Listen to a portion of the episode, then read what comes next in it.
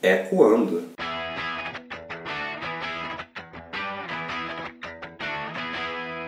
Começa agora a primeira edição do Ecoando, o podcast do grupo Clave Ambiental. O Ecoando vai ser o seu jornal quinzenal em formato de podcast sobre meio ambiente. Eu sou a Duda e tô aqui com o Padu para esse episódio de estreia. E aí, Duda? Tô contigo e não abre. A cada 15 dias, um episódio novo, repercutindo as principais notícias da semana e discutindo pautas quentíssimas sobre meio ambiente. Bom, então sem mais enrolação, vamos começar o nosso giro de notícias aqui pelos nossos vizinhos norte-americanos. Notícia do dia 29 de maio. Ao final da reunião de cúpula do G20, os Estados Unidos se recusaram a reafirmar o compromisso com as metas do Acordo de Paris. E para novidade de zero pessoas, contrariando todos os demais países que fizeram parte da cúpula do G20, os Estados Unidos reiteraram a sua decisão de sair do Acordo de Paris porque ele desfavorece os trabalhadores e contribuintes americanos. Bom, para quem não sabe, a reunião de cúpula do G20 é um encontro que acontece anualmente entre os chefes de Estado e os ministros dos 20 maiores potências econômicas mundiais. Agora, apesar da postura norte-americana, o documento final, que é assinado por todos os países que participaram do encontro, ao final dos dois dias de reunião, reafirma o compromisso de todos os países sobre o acordo e no combate às mudanças climáticas. O documento, inclusive, lista a questão ambiental como um dos temas que interferem na economia e que devem ser tratados com seriedade por todas as nações. E além disso, o texto também cobra ações sobre outros temas que, segundo eles, interferem no desenvolvimento econômico, como, por exemplo, além do meio ambiente, as criptomoedas, a desigualdade de gênero, a questão das mudanças climáticas, os sistemas de impostos, o comércio internacional e muitos outros. Bom, e aproveitando que a gente está falando da cúpula do G20, vale então dizer que os BRICS, que é aquele grupo que é formado pelos países em desenvolvimento, né, Brasil, Rússia, Índia, China e África do Sul, eles firmaram estar comprometidos com os objetivos do Acordo de Paris e mantiveram compromisso com todas as metas estabelecidas no pacto. Lembrando que atualmente o Brasil é o líder temporário do grupo. Por sinal, falando agora especificamente de um encontro que ocorreu durante o G20 entre o presidente Jair Bolsonaro e os líderes da França e da Alemanha a gente sabe que o meio ambiente foi a principal pauta dessas conversas, principalmente por conta das declarações da Merkel e do Macron, que ocorreram alguns dias antes do encontro. Elas foram sobre as suas preocupações com relação às políticas ambientais do novo governo brasileiro. E com relação a essas conversas, o Macron deu uma declaração dizendo que o presidente brasileiro garantiu a ele o compromisso do país com as metas do Acordo de Paris e na luta pela biodiversidade também. E em relação a essa conversa com a Merkel, Bolsonaro disse que teve uma conversa tranquila, cordial, na qual ele mostrou que o Brasil mudou mudou o governo e é um país que vai ser respeitado. Segundo ele, abre aspas, falei para ela também da questão da psicose ambientalista que existe para conosco. Eu particularmente adoraria saber o que a primeira-ministra disse quando o presidente usou esse termo psicose ambiental. Agora, eu acho até que a gente pode ter uma noção, porque eu estava lendo o que, que o presidente disse e ele falou que ela, em alguns momentos, arregalava os olhos, mas de maneira bastante cordial. Vamos ver o que vai rolar daqui para frente, mas o fato é que o recado foi a União Europeia vai ficar em cima do Brasil com relação às questões ambientais, principalmente depois do anúncio do acordo comercial entre os europeus e o Mercosul. Bom, continuando o nosso giro aqui pelos nossos vizinhos norte-americanos, no dia 27 de junho, a cidade de Nova York aprovou uma lei que declara um estado de emergência climática, no esforço de mobilizar ações para frear o aquecimento global. E olha, não é só isso não. Nova York está para aprovar uma das políticas mais ambiciosas do mundo contra o aquecimento global. Os congressistas cientistas de lá concordaram em aprovar um plano que exige que o Estado elimine suas emissões de gases do efeito estufa até o ano de 2050. Ou seja, o Estado teria até 2050 para eliminar toda e qualquer fonte de emissão, incluindo automóveis e indústria. Toda a eletricidade do Estado passaria a ser proveniente de fontes livres de carbono. E se essa medida se tornar lei, Nova York vai se unir aos estados da Califórnia, Colorado, Nevada, Novo México e Washington, que aprovaram projetos similares com o objetivo de obter 100% da sua eletricidade a partir de fontes livres de carbono. E, pô, eu acho isso bem simbólico, né? Porque Nova York é a maior cidade dos Estados Unidos, tem mais de 8 milhões de habitantes, é um símbolo norte-americano no mundo inteiro. Então é como se a Estátua da Liberdade ela se iluminasse de verde e dissesse: olha, o presidente pode não ligar para o aquecimento global, mas 8 milhões de nova-iorquinos estão comprometidos com as futuras gerações. E olha, se em Nova York a gente está acompanhando um avanço nas discussões sobre mudança climática, uma situação que ocorreu no estado do Oregon essa semana que passou é no mínimo curiosa. Senadores republicanos do estado de Oregon passaram a última última semana de junho se escondendo, literalmente, para não serem obrigados a votar em uma lei estadual sobre mudança climática, já que ela ia impor um limite mais rígido nas emissões de gases do efeito estufa dentro do estado. Agora você deve estar se perguntando, né? Como assim se escondendo? Acontece que essa lei, ela tinha um prazo para ser votada. E para ser votada, ela precisava de um quórum mínimo na, no Congresso, né? E como os democratas são maioria no Senado de Oregon e os republicanos sabiam que não iam conseguir vetar o projeto, eles resolveram se esconder até o final do prazo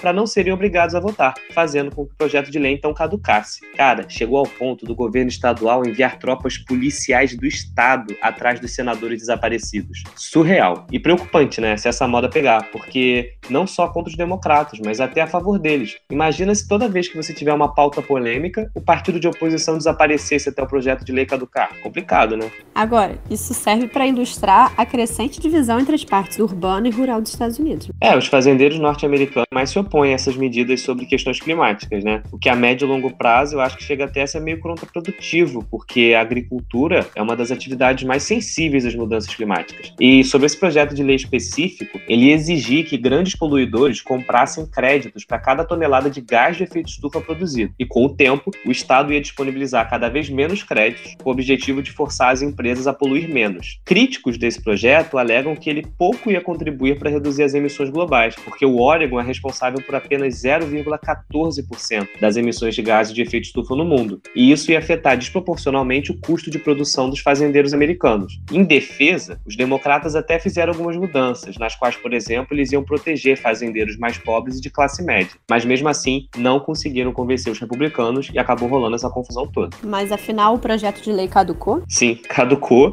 e essa tática, gosta ou não, acabou rendendo uma vitória amarga para essa minoria republicana. Bom, já que a gente está falando muito sobre os Estados Unidos e mudanças climáticas, é importante falar que com o início das disputas entre os candidatos à presidência norte-americana para 2020, as questões climáticas têm ganhado fôlego. Entre os dois partidos que disputam a Casa Branca, para os democratas, o aquecimento global é o terceiro assunto mais importante na agenda política. Para ter uma noção, dos 23 candidatos democratas que disputam as eleições primárias, 17 incluíram políticas ambientais em suas propostas de governo. Já entre os republicanos, do atual presidente Donald Trump, o tema ocupa, numa lista de 29 itens, a 23ª posição. Também para surpresa de zero pessoas, né? Mas olha, engana-se quem acha que o Partido Republicano não tá nem aí pro clima, porque o ex-governador de Massachusetts, William Weld, ele que vai desafiar Trump nas primárias, ele não concorda com a política ambiental do presidente não. Para ele, os republicanos merecem o poder de escolher alguém do seu partido que acredite na mudança climática e defenda, ao mesmo tempo, seus interesses econômicos. E apesar das chances dele derrubar o Trump numa tentativa de reeleição ser mínima, mostra que nem mesmo entre os republicanos esse tema é unanimidade, né? E se você acha que essas discussões são de interesse apenas de políticos democratas, achou errado. Segundo uma pesquisa realizada nos meses de abril a março pelas universidades de Yale e George Mansell, 87% dos americanos apoiam a existência de mais investimentos em pesquisas para fontes renováveis. 82% deles são a favor da regulamentação de fatores poluentes, 72% concordam com a cobrança de impostos para empresas poluentes e 61% dos americanos estão preocupados com os efeitos do aquecimento global. Pois é, o debate sobre política ambiental realmente tem ganhado muita força nos Estados Unidos, até por uma série de fatores, né? Tipo os incêndios na Califórnia, as enchentes que têm rolado nas comunidades costeiras e principalmente o risco de migração que está rolando por conta do clima. E tudo isso vem preocupando e muito a maioria dos americanos. E a gente não pode deixar de falar do engajamento dos jovens nas causas climáticas, o que também tem contribuído muito para essa politização política do clima. A exigência dos alunos melhorar políticas públicas ambientais sinaliza prioridade para o futuro, que, mais cedo do que se imagina, serão manifestadas nas urnas. Agora, na minha opinião, a vitória dos partidos verdes nas eleições europeias agora no final de maio são também mais uma prova de que mudanças climáticas e meio ambiente se tornaram pautas políticas muito fortes entre os eleitores. Então eu acho que agora é esperar para ver, né? E torcer. Indo agora para a Europa, a gente traz uma notícia do finalzinho de maio. Os partidos verdes ganham força nas eleições europeias em meio à crise dos grandes partidos. Então, Duda, um dos maiores vencedores das eleições europeias foram os partidos verdes, né? Que são os partidos ecologistas da Europa, cuja principal pauta é justamente a defesa do meio ambiente. Esses partidos aumentaram seu número de cadeiras no Parlamento Europeu, o que até já era esperado, por conta das manifestações e protestos por medidas contra as mudanças climáticas que vinham acontecendo já com frequência na Europa Então, essas previsões acabaram se concretizando e a expectativa é que tipo, o partido consiga 67 cadeiras para os próximos cinco anos, o que faz deles donos de uma das maiores bancadas do parlamento. Ah, é interessante falar também que existe um detalhe que fortalece ainda mais os verdes. O Partido Popular Europeu e a Aliança Progressista de Socialistas e Democratas, que são os partidos pró-europeus de centro-direita e de centro-esquerda, respectivamente, eles sempre ocuparam mais de 50% das cadeiras no parlamento. Porém, nessas eleições, eles perderam a maioria absoluta, de modo que eles não podem mais formar uma grande coalizão sem ter o apoio dos outros grupos. Isso quer dizer que eles não conseguem mais governar sozinhos. Com isso, eles terão que se aliar a grupos menores para manter a maioria. E, de acordo com alguns analistas, provavelmente vão tentar fazer uma grande coalizão com o apoio dos, dos partidos ecologistas. E uma coisa que eu queria entender, Padu, é como que isso pode impactar o Brasil. Pô, então, para entender isso, é legal entender um pouco de como funciona o Parlamento Europeu. E eu sei que esse não é um podcast sobre política internacional, então não vou perder muito tempo tentando ficar explicando em detalhes como é que funciona a União Europeia. Mas, para quem se interessar, eu vou deixar um link no post do podcast lá no Instagram de uma matéria do Politize que explica em detalhes como é que funciona o processo legislativo na União Europeia. Mas enfim, para entender qual a importância da eleição dos partidos verdes nessas eleições europeias, eu vou ter que dar uma palhinha aqui de como funciona o processo legislativo na União Europeia. É o seguinte: na União Europeia, a gente tem várias instituições. Uma delas é a Comissão Europeia, que é uma instituição que é formada por 28 comissários, que são pessoas indicadas diretamente pelo governo de cada um dos países membros da União Europeia. Essa comissão é que é responsável por propor novas leis e regulamentações na União Europeia e que devem ser seguidas por todos os países membros. Então, então a Comissão Europeia ela basicamente faz o que o nosso Congresso Nacional faz. É, por aí. Tipo, uma vez que a Comissão Europeia apresenta então um projeto de lei, esse projeto vai para o Parlamento Europeu. Esse que os verdes acabaram de ganhar bastante assentos. Então, o Parlamento Europeu é um órgão que é composto por parlamentares e são eleitos diretamente pelos cidadãos europeus, que vão às urnas, etc e tal. Diferente de todas as outras instituições da União Europeia, porque nelas os membros são indicados diretamente pelos governos de cada país. Bom, e o que faz esse parlamento? Ele analisa os tais projetos de lei que, como eu disse, propostos pela comissão, levantam questionamentos, sugerem adições, subtrações, alterações nesses pontos. E além disso, apesar de não serem eles quem propõem as novas leis, eles têm o poder de ficar sugerindo quais os assuntos que a Comissão Europeia deve abordar. Tá. Então eles não podem fazer as leis, mas podem pressionar sobre o que a comissão vem legislar. É exatamente isso. De maneira então bem resumida, seria como se a gente aqui no Brasil tivesse um conselho com ministros indicados por cada um dos estados, que seria responsável por apresentar os projetos de leis, e o nosso Congresso tivesse o papel de analisar e sugerir as mudanças nesses projetos, é isso?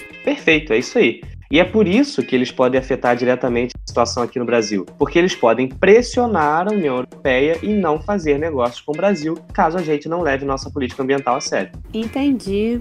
Muito bom, hein? E continuando o nosso giro aqui pela Europa, uma onda de calor extremo está deixando todo mundo em alerta e tem estampado manchetes mundo afora agora no final de junho. Pois é, ela já atingiu vários países. Alemanha, França e Bélgica, até o dia 29 de junho, já tinham deixado oito mortos. Mas, Duda, você sabe dizer, afinal, o que está causando essas ondas de calor? Afinal, eu sei que não é a primeira vez que isso acontece, porque no ano passado eu já cheguei a ver notícias sobre isso. Tem a ver com as mudanças climáticas? Então, segundo alguns cientistas ouvidos pelo jornal Globo e pelo portal de notícias alemão DW, existem dois fatores por trás da atual onda de calor. O primeiro é que as temperaturas globais estão aumentando. E isso a gente não pode negar. Segundo os pesquisadores no Instituto de Pesquisa dos Impactos do Clima de Potsdam, na Alemanha, os recordes mensais de calor no mundo todo acontecem com frequência cinco vezes maior nos dias atuais do que ocorreriam em condições climáticas estáveis. E esse aumento no calor extremo é exatamente como previsto pela ciência do clima. E esse ano a gente teve um segundo fator, que serviu para piorar ainda mais o cenário de calor extremo, que são os ventos quentes que estão vindo do deserto do Saara, de maneira excepcional. E eles vêm carregando as altas temperaturas do deserto até a Europa. Bom, então depois dessa notícia ruim, eu vou tentar fechar esse giro pela Europa com uma notícia boa. O Reino Unido, governado por um partido de direita, conservador, anti-União Europeia, já que eles estão no meio do processo do Brexit. E eu estou enfatizando isso para mostrar que meio ambiente e mudança climática não tem partido, é um problema de todos nós. O Reino Unido anunciou planos para se tornar a primeira economia do G7, que é o grupo formado pelas sete maiores potências econômicas do mundo, a zerar as suas emissões de carbono até 2050. Um grupo de mais de 100 empresas, investidores e lobistas enviou uma carta aberta para o governo britânico no final de maio, pedindo que a primeira-ministra Theresa May deixasse um legado de crescimento limpo. Os empresários se disseram preocupados com as ameaças que as mudanças climáticas representam para os seus negócios e para os seus investimentos, bem como as oportunidades econômicas decorrentes do país se tornar pioneiro no desenvolvimento de novos bens e serviços de baixo carbono. Essa carta foi assinada por diversas empresas como Siemens, Shell, Shell, Nestlé. O governo então foi proativo em atender essas demandas e, segundo a primeira-ministra, o país liderou o mundo em inovação durante a Revolução Industrial e agora deve liderar o mundo em direção a um novo tipo de desenvolvimento, mais verde e mais limpo. Segundo ela, ficar como está não é uma opção. Estou impactada. Bom, e fechando então nosso giro pelo mundo, vamos fazer um breve giro pela Oceania para comentar o resultado das eleições australianas e o que, que isso tem a ver com o meio ambiente. Notícia do último dia 18 de maio. Questão climática decide eleições na Austrália. É, na Austrália, o meio ambiente foi o principal tema das eleições e a vitória do Partido Conservador acabou deixando um gosto bem amargo na boca do Partido Trabalhista, mas principalmente dos ambientalistas. Eu digo principalmente porque todas as pesquisas desde 2016 apontavam que os trabalhistas, que é um partido de centro-esquerda, voltariam ao poder, o que não acontece desde 2013. Mas não foi isso que aconteceu. O mais curioso é o fato de que o meio ambiente foi o principal tema dessas eleições na Austrália. O primeiro-ministro Scott Morrison, que foi reeleito, bate muito na tecla de que a Austrália é responsável por apenas uma pequena parcela de toda a poluição mundial e que por isso não tem nada a fazer para o combate ao aquecimento global ou qualquer problema climático que tenhamos hoje em dia. Eles dizem que isso é um problema da China, dos Estados Unidos e dos países europeus. É, eu também tinha chegado a ver que os trabalhistas fizeram uma campanha baseada em colocar a Austrália alinhada mais com os países desenvolvidos, né, com relação às ações que podem ser feitas para combater o aquecimento global e para fazer com que o país polua menos e use energias limpas. Isso acabou gerando uma discussão muito forte no país, foi tema de debate entre os partidos, mas eu vi que o que acabou rolando é que fez com que eles tivessem vitórias nos centros urbanos, né, no caso os trabalhistas, mas não tivessem votação expressiva nas periferias das grandes cidades, onde eles historicamente sempre foram mais fortes além de também terem tido um resultado bem ruim nas zonas rurais. Mas isso até já era esperado. É, ainda teve outra coisa, né? A influência da mídia. A maior parte da mídia da Austrália é do magnata Rupert Murdoch. E ele é um negacionista declarado do aquecimento global. Além de ser dono de uma série de tabloides e jornais regionais que, durante as eleições, atacavam os trabalhistas, dizendo que essa crescente ambiental pregada por eles iria fazer com que os cidadãos pagassem mais impostos. O que não era bem verdade, mas acabou colando. E uma coisa que me chamou muito atenção também, e foi algo que eu escutei até no podcast Xadrez Verbal, que é um podcast que eu acompanho, mas é de política internacional. Um ouvinte deles, que mora na Austrália, Fernando Vivas, é, ou Vivais, não sei, desculpa, Fernando, disse que pela primeira vez na história, a Austrália está se deparando com uma divisão regionalizada política dos seus cidadãos, muito parecida com o que acontece hoje nos Estados Unidos, com os estados mais agrários, onde o lobby dos fazendeiros é muito forte. Na Austrália, o foco da discórdia está sendo o estado de Queensland, famoso, que é um estado eminentemente agrário, grande parte da produção agrícola australiana está em Queensland, é um estado extremamente conservador, religioso, então os trabalhistas, eles sempre costumaram não ter muito terreno por lá. Só que outro grande foco de dinheiro de Queensland é a mineração e a extração de produtos naturais. Então, daí uma revolta local, muito específica desse estado, contra as pautas ambientais dos trabalhistas durante essas eleições. E não é justamente em Queensland que está a maior parte da grande barreira de corais, que todo mundo assiste naqueles grandes documentários, que é um dos cartões postais da Austrália? Pô, pior que é lá mesmo. E é engraçado porque, além do que a gente disse sobre o fato da produção agrícola ser um dos setores produtivos mais afetados pela temperatura, os recifes de coral também são extremamente sensíveis ao aumento da temperatura, só que temperatura dos oceanos. E essa barreira de corais, ela tá morrendo e tá aí para todo mundo ver. Entre 2016 e 2017, mais de um terço das partes central e norte da barreira morreu. E isso é surreal, porque mesmo que você ignore toda a importância ecológica desse ecossistema, a Grande Barreira é um importante destino turístico do estado de Queensland, que movimenta cerca de 8 bilhões de dólares por ano. E não só isso, porque a Austrália é muito sensível às mudanças climáticas. E eu não vou agora entrar em motivos de por que isso acontece, porque isso merece uma pauta própria futuramente. Mas essa semana mesmo, exatamente como Nova York, Sydney, que é a maior cidade australiana, mas não é a capital, ao contrário do que a maioria das pessoas acredita, declarou estado de emergência climática, alegando que as cidades precisam ser mais proativas quando o governo nacional se aliena das questões ambientais, como é o que a gente acabou de ver, no caso da Austrália. Então, fica aí outro exemplo de como o meio ambiente é coisa séria. Assim como está rolando nos Estados Unidos, mesmo quando a gente vê um governo que tenta alienar a população sobre essas questões, elas acabam vindo à tona. Não tem jeito. Principalmente na Austrália, onde os jovens têm se mobilizado e muito contra as políticas ambientais do governo. Ano passado mesmo, eu cheguei a ver uma série de notícias de manifestações na Austrália para exigir políticas de proteção ambiental, que era composta principalmente por jovens e até crianças que estavam matando aula, só que com o apoio dos pais, para protestar nas grandes cidades. Então, fica aí a dica que a Austrália é um lugar para a gente ficar de olho, tem muita coisa aí para acontecer. Bom, e a gente vai fechar o programa então fazendo um giro aqui pelo Brasil. A gente já está em julho e o meio ambiente foi uma pauta muito forte, principalmente durante os primeiros meses desse novo governo federal. E para não passar por aqui cada acontecimento, a gente selecionou três assuntos que a gente considerou os mais importantes dos últimos meses. E a partir do próximo programa a gente vai passar a trazer notícias mais em dia sem deixar passar nada. Então a gente começa trazendo a seguinte notícia: desmatamento cresce e muito no primeiro mês de 2019, mas, ao contrário do que se esperava, diminui nos meses seguintes. Bom, o boletim do Amazon, que é o Instituto Homem e Meio Ambiente da Amazônia, um instituto de pesquisa, mostrou um aumento de 54% do desmatamento da Amazônia legal em janeiro, comparando com o mesmo mês do ano passado, 2018. Esses dados vêm do sistema de alerta de desmatamento desse mesmo instituto e mostrou destaque para a destruição no estado do Pará e do Mato Grosso. Esse aumento inicial parecia confirmar, no primeiro momento, as piores projeções dos pesquisadores e cientistas políticos sobre os efeitos imediatos das políticas propostas pelo novo governo no campo, principalmente porque uma boa parte dessa destruição aconteceu em unidades de conservação e terras indígenas. No total, foram detectados 108 km de desmatamento na Amazônia Legal. Só que aí, em fevereiro, a gente teve uma queda no desmatamento de 57% em relação a fevereiro de 2018. Em março, teve outra redução, de 77%, com relação também ao mesmo mês no ano passado. Em abril, nova redução, só que dessa vez de apenas 10%, também em relação a 2018. Agora, em maio, no último boletim divulgado pelo Amazon, a gente voltou a ter um aumento do desmatamento de 26%. Só que, ao mesmo tempo, o desmatamento nas áreas protegidas da Amazônia, da Amazônia tem avançado.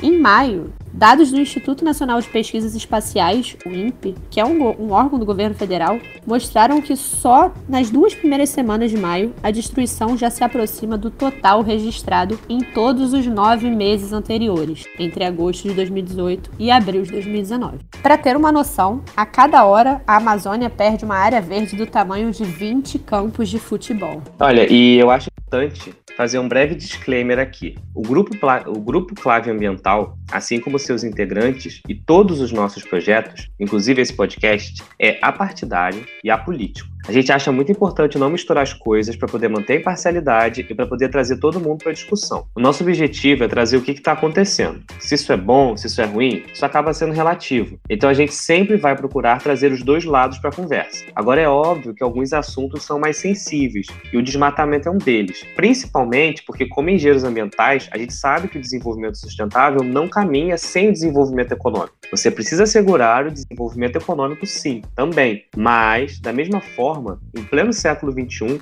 o desenvolvimento econômico não pode mais caminhar ignorando os aspectos sociais e ambientais também. É aquilo que a primeira-ministra britânica falou lá em cima. Do jeito que tá, não dá para ficar.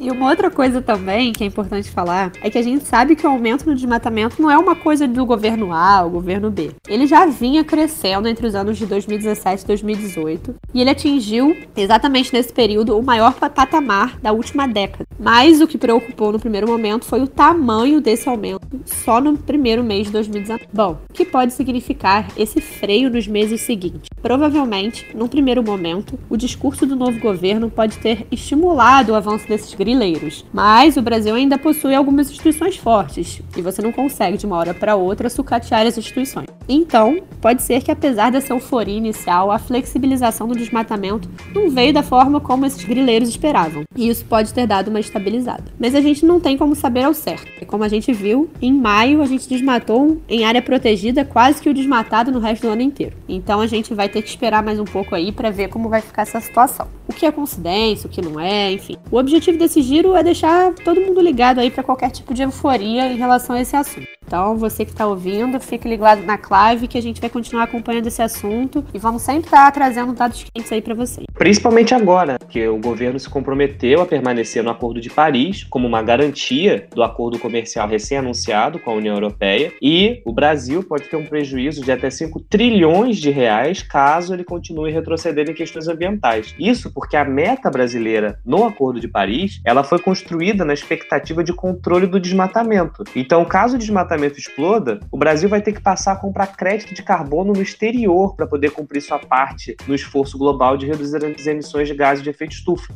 Bom, e aproveitando que a gente está falando de desmatamento legal, eu tenho pra gente uma notícia boa e outra duvidosa. Qual que você quer ouvir primeiro? Sempre a boa. A notícia boa é que o IBAMA, no Dia do Meio Ambiente, realizou uma mega operação de combate ao desmatamento ilegal na Amazônia, mobilizando 165 agentes ambientais federais, o que já é o maior efetivo reunido em uma única missão. Isso foi para realizar autuações, embargos e apreensões em sete estados: Acre, Amazonas, Maranhão, Mato Grosso, Pará, Rondônia e Roraima. Bom, mas eu falei que eu também tinha uma notícia meio duvidosa, né? No final de maio, o IBAMA anunciou que agora vai avisar antecipadamente onde fará operações contra desmatamento na Amazônia. E em nota, afirmava que o Ministério do Meio Ambiente trabalhava em uma nova metodologia de alertas de desmatamento. Até o ano passado, as informações sobre os locais de fiscalizações e operações do IBAMA eram mantidas em sigilo para que não atrapalhasse os resultados das ações. É óbvio, né? Porque se você vai avisar aonde que você vai fazer fiscalização, acaba compensar você arriscar. Porque o trunfo da fiscalização é justamente a pessoa ter medo de desmatar, porque a qualquer momento alguém pode aparecer. Agora, se o IBAMA vai te avisar com antecedência onde vai ser, é óbvio que a pessoa vai desmatar, porque ela sempre vai saber quando vai ter uma fiscalização. Então sempre vai compensar correr o risco. Mas enfim, isso foi veiculado no Estadão,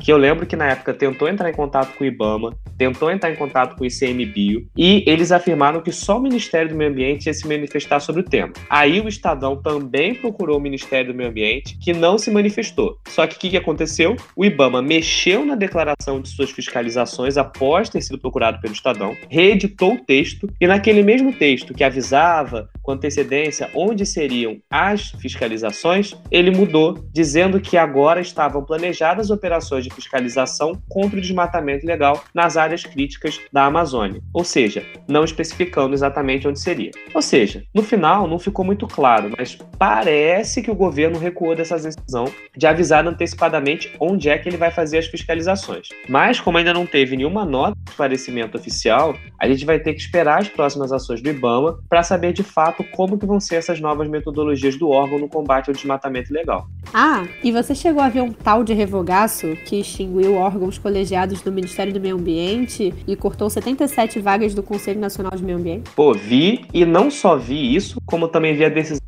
Supremo Tribunal Federal que impede o governo de extinguir via decreto qualquer conselho federal que tenha sido criado por lei.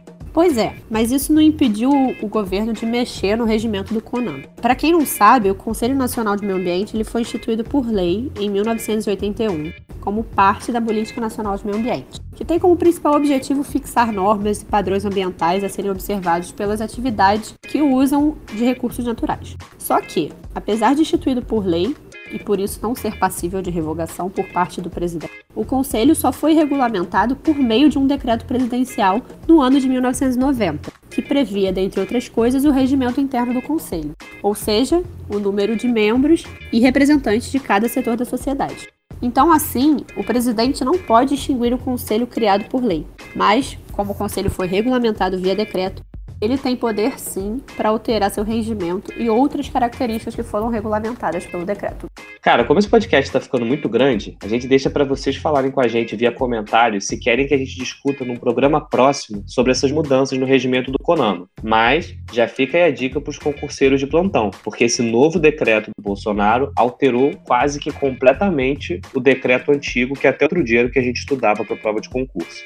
E a gente vai fechar esse bloco ressaltando que ainda é incerto o futuro da demarcação de terras indígenas aqui no país. Isso porque, no começo do ano, o governo editou uma medida provisória que definia como responsabilidade do Ministério da Agricultura a demarcação de terras indígenas. Mas, no final de junho, por determinação do Congresso, a demarcação voltou a ser de responsabilidade da FUNAI, que, por sua vez, voltou para a parte do Ministério da Justiça. Só que aí, agora no dia 19 de junho, Bolsonaro editou uma nova medida provisória para manter a demarcação do Ministério da Agricultura. Essa MP ela tem validade de 120 dias e deve ser aprovada pelo Congresso nesse período, caso contrário, perde a validade. Então, a gente tem que esperar aí as próximas semanas para ver como é que essa situação se define, mas fica aí uma pauta muito interessante para a gente abordar futuramente e abordar também os detalhes desse trâmite, desse processo todo de demarcação e tudo mais.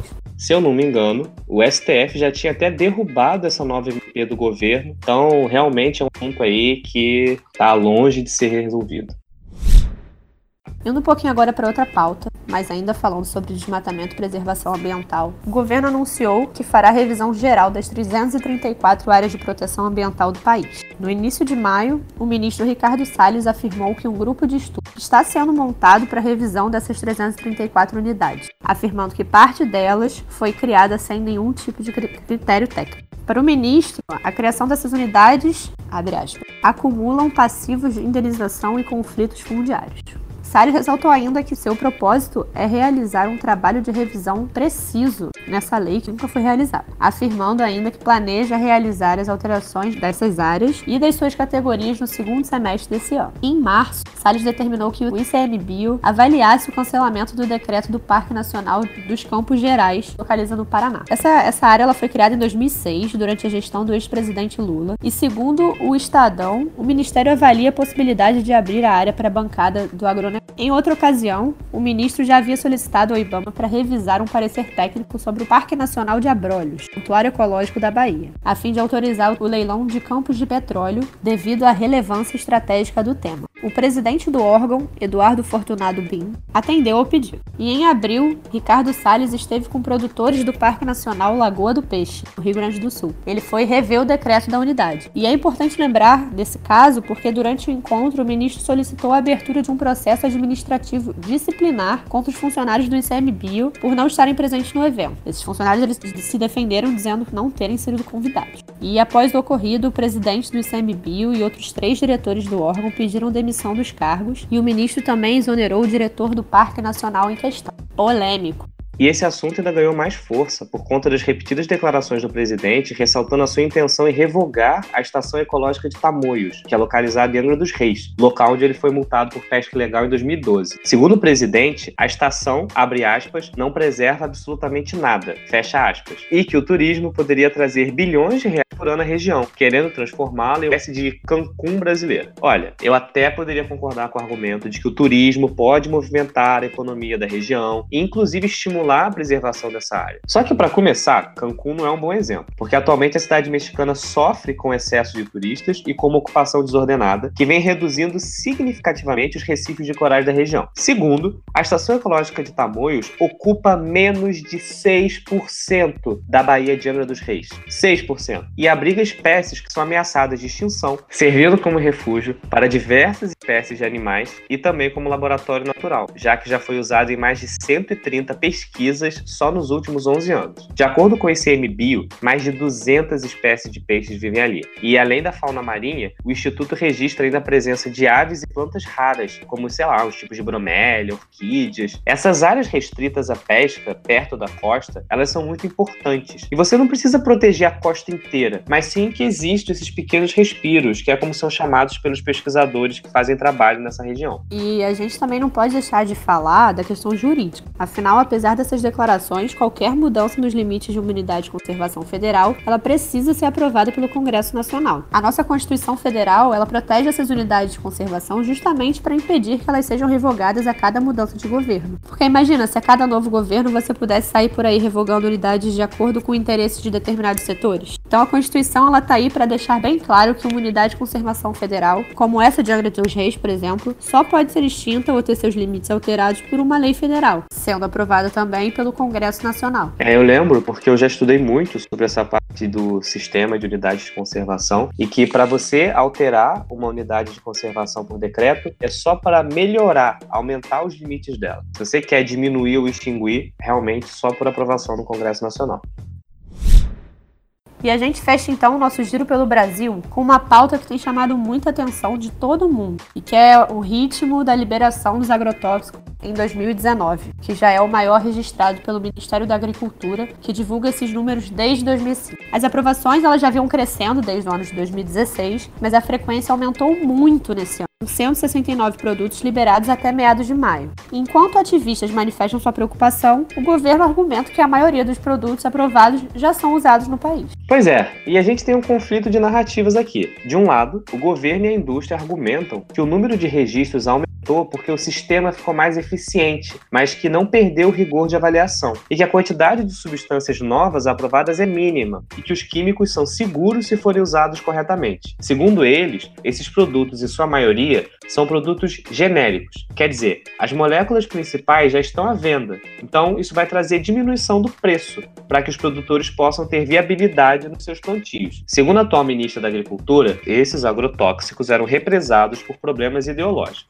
Desses 169 defensivos agrícolas registrados só nesse ano, aliás, só até maio, mais da metade, 52%, são cópias de princípios ativos que já tinham sido aprovados anteriormente. Só que desse total, no entanto, 48% são classificados como alta ou extremamente tóxicos, conforme o levantamento do Greenpeace. Desse total, 64, ou seja, sei lá, 43% das liberações estão terminantemente proibidos em diversos países, principalmente na União Europeia Europeia, que é um dos principais destinos das exportações do agronegócio brasileiro. Então, num primeiro momento, fica até essa dúvida, né? Porque parece que essa liberação desenfreada de defensivos agrícolas, ela interessa menos aos produtores rurais e mais às indústrias produtoras desses defensivos, né? Segundo uma reportagem que eu peguei na Carta Capital, um ex-dirigente da área de toxicologia da Agência Nacional de Vigilância Sanitária, que falou à Carta Capital sobre a condição de anonimato, o lobby das multinacionais sempre foi muito forte e as suas demandas se transformaram em um ponto de atrito permanente entre a bancada ruralista e os governos anteriores. Para você ter uma ideia, em 2017, o faturamento dessas multinacionais chegou a quase 9 bilhões de dólares. Não é milhões, é O Brasil está entre os maiores mercado de agrotóxico do planeta, consumindo sozinho 20% da produção mundial. 20. O abismo entre a permissividade da legislação brasileira em comparação com a Europa, por exemplo, é surreal. As nossas leis permitem, às vezes, um uso de quantidades de 200 a 400 vezes superiores à liberada nas plantações europeias. Então, a gente sabe que não é possível banir os agrotóxicos e a gente também sabe da importância do uso de defensivos agrícolas para poder manter a nossa produção. Que realmente é impossível não se questionar por que o governo brasileiro não usa parâmetros parecidos com os usados no exterior. É, e um exemplo disso aqui é o glifosato, que é aquele herbicida polêmico que tem levado a Bayer a pagar indenizações bilionárias às vítimas de defensivos à base desse mesmo produto. E tipo, enquanto na, Euro na União Europeia a quantidade máxima permitida desse produto na água potável é de 0,1 miligrama por litro, por aqui o percentual é cerca de 500 vezes maior. Na agricultura, as autoridades da União Europeia estipularam 2 quilos por hectare. No Brasil, a medida fica entre 5 a 9 quilos.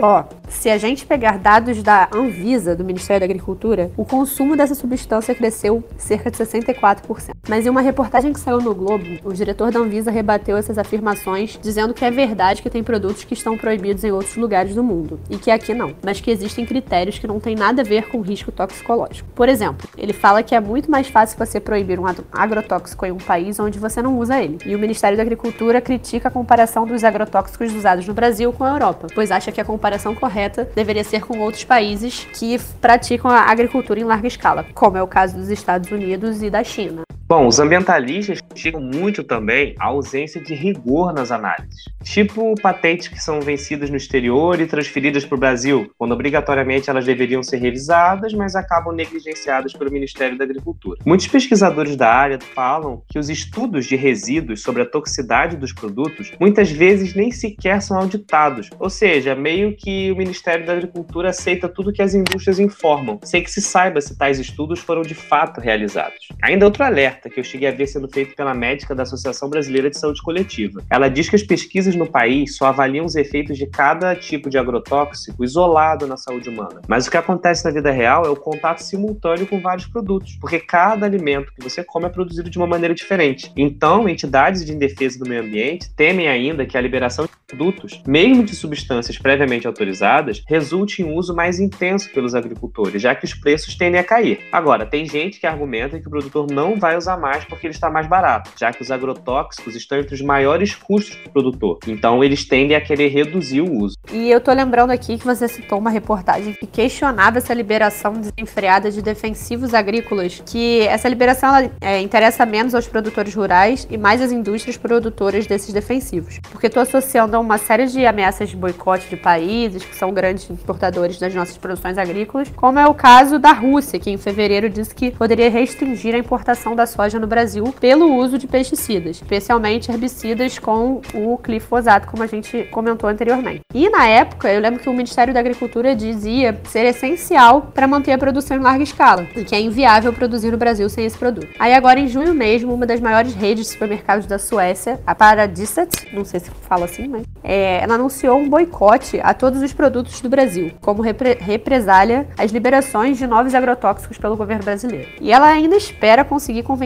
outros fornecedores a aderir ao boicote. Será que isso também pode afetar as nossas exportações para a União Europeia, com tanto agrotóxico sendo proibido por lá? Acho que a gente tem que ficar ligado nisso. E olha, ainda tem outro detalhe. O governo ele já está há três anos sem divulgar dados de testes com agrotóxico em alimentos. Eu estava vendo numa reportagem que saiu no portal do UOL que desde 2016 a Anvisa não divulga o relatório PARA, que significa Programa de Análise de Resíduos de Agrotóxicos em Alimentos. Esse relatório ele avalia níveis de resíduos de agrotóxicos nos alimentos de origem vegetal que a gente está consumindo. Agora, pelo menos, essa mesma matéria do portal do UOL diz que a Anvisa afirmou que está para lançar um novo relatório agora no segundo semestre. Só que, olha, não dá nem para ficar muito animado, porque os últimos relatórios já eram alarmantes porque sempre mostravam contaminação de agrotóxicos nos nossos alimentos. Pois é, mas eles não deixam de ser muito importantes, né? Já que são fundamentais, principalmente para orientar políticas para reduzir esses danos. E olha, isso para mim é o mais importante, porque o meu maior medo, particularmente, é com a aplicação correta dos defensivos, mesmo aqueles que não oferecem risco. É, a parada é com a fiscalização, né? Será que realmente tem uma galera fiscalizando as plantações, vendo se está sendo tudo feito certinho, como manda a cartilha? Eu recomendo que vocês até assistam um vídeo do canal do Pirula sobre agrotóxicos. E como muito mais que o grau de periculosidade de cada substância, a correta aplicação importa muito. Bom, fica a dica então, e eu acho que a gente tem que abordar esse tema como uma pauta específica futuramente. Porque aqui a gente meio que está só discorrendo sobre as notícias, né? Mas vale a pena trazer essa pauta com maior profundidade para discussão. Sei lá, tipo, os prós e os contras dos usos de agrotóxicos. A gente sabe da importância do uso de agrotóxicos para manter a produção. É, o que, que é mito, o que, que é verdade. Então, se tem algum engenheiro agrônomo, engenheiro agrícola, alguém da área que queira participar, é só entrar em contato com a gente. Ah, e já que a gente está falando de agrotóxico, eu recomendo que os preocupados com o assunto acompanhem o Robotox. Robotox, mas o que, que, é isso? Então, o Robotox ele é na verdade um, um programinha assim que se alimenta das publicações feitas pelo governo federal direto no Diário Oficial da União e que posta no Twitter todas as novas liberações de agrotóxicos concedidas pelo governo federal. Então é só você seguir a conta @o_robotox no Twitter que você vai poder acompanhar de perto cada novo agrotóxico liberado no mercado brasileiro. Nossa, que maneiro! Mas de onde que veio isso? Então, ele é fruto de uma parceria entre a agência pública com a Repórter Brasil e o projeto Por Trás do Alimento. Pô, muito legal. E olha, fazendo aqui também outro disclaimer, eu acabei de ver aqui, e só pra gente não fechar essa pauta com notícias velhas, a gente falou aqui de 169 novos agrotóxicos, né? Só que agora, na última semana de junho, o governo liberou mais 42 agrotóxicos. E o número agora chega a 269 novos defensivos disponíveis no mercado. Bom, o programa de hoje está chegando ao fim. Talvez tenha ficado um pouco grande por conta da quantidade de notícias que a gente teve de abordar. Afinal, já rolou muita coisa esse ano. Mas a gente ainda está se descobrindo, vendo o melhor formato do podcast. Então deixem um feedback se ficou grande demais, se ficou bom do jeito que tá, se pode ser maior. E a gente pretende fechar todo episódio com alguma recomendação de pesquisa, algum relatório, algum livro da área. Então, para fechar, eu vou deixar a Duda começar com a recomendação dela. Então, saiu na revista Galileu Galilei uma pesquisa sobre sobre algumas rochas que já fazem o papel de painéis solares naturais e convertem a luz em eletricidade. Eu achei extremamente interessante que os pesquisadores eles afirmaram que a car característica natural das rochas pode melhorar os painéis solares utilizados atualmente. Então a gente tem aí uma possível revolução no modo de produzir energia solar. Essa energia encontrada ela ainda não é suficiente para carregar a bateria do seu celular, por exemplo, mas ela já, já tem correntes potentes o suficiente, mesmo quando as rochas são expostas expostas a baixa luz solar. Então é, é uma pesquisa extremamente interessante que promete aí um futuro alternativo para essa energia tão é, utilizada, principalmente na, na, Europa, que é uma, uma fonte de energia alternativa para gente. Fica aí a dica para quem está precisando fazer trabalho sobre o tema. E eu vou recomendar um artigo que saiu do periódico Journal of Hazardous Materials, que olha a minha pronúncia, né? Eu mereço palmas. Que buscando formas sustentáveis de lidar com resíduos da indústria petroquímica, acabou desenvolvendo uma espuma capaz de reconhecer e absorver herbicidas dos alimentos e da água. No caso, herbicidas à base de atrazina. Eu achei super relevante porque a gente falou muito de agrotóxico aqui, então eu vou deixar o link do artigo, né, do paper que saiu nesse periódico e eu acho que vale a pena e tem bastante potencial do desenvolvimento então de uma substância substância que possa estar tá ajudando aí a gente se livrar dos resíduos de agrotóxico nos nossos alimentos. Então é isso. É, eu queria deixar aberto o convite para quem quiser participar da elaboração da pauta do próximo episódio, porque a gente vai abordar o tema poluição por plástico, por conta de uma série de notícias e debates que tiveram início por conta de novas leis proibindo canudos e sacolas plásticas em algumas capitais aqui do Brasil. E também por conta da decisão do nosso governo de não assinar um acordo global para limitar o uso do plástico. Então, então, quem se interessar, só entrar em contato com a gente aqui pelo Instagram. E é isso. Vemos vocês daqui a duas semanas e tchau. Tchau, tchau.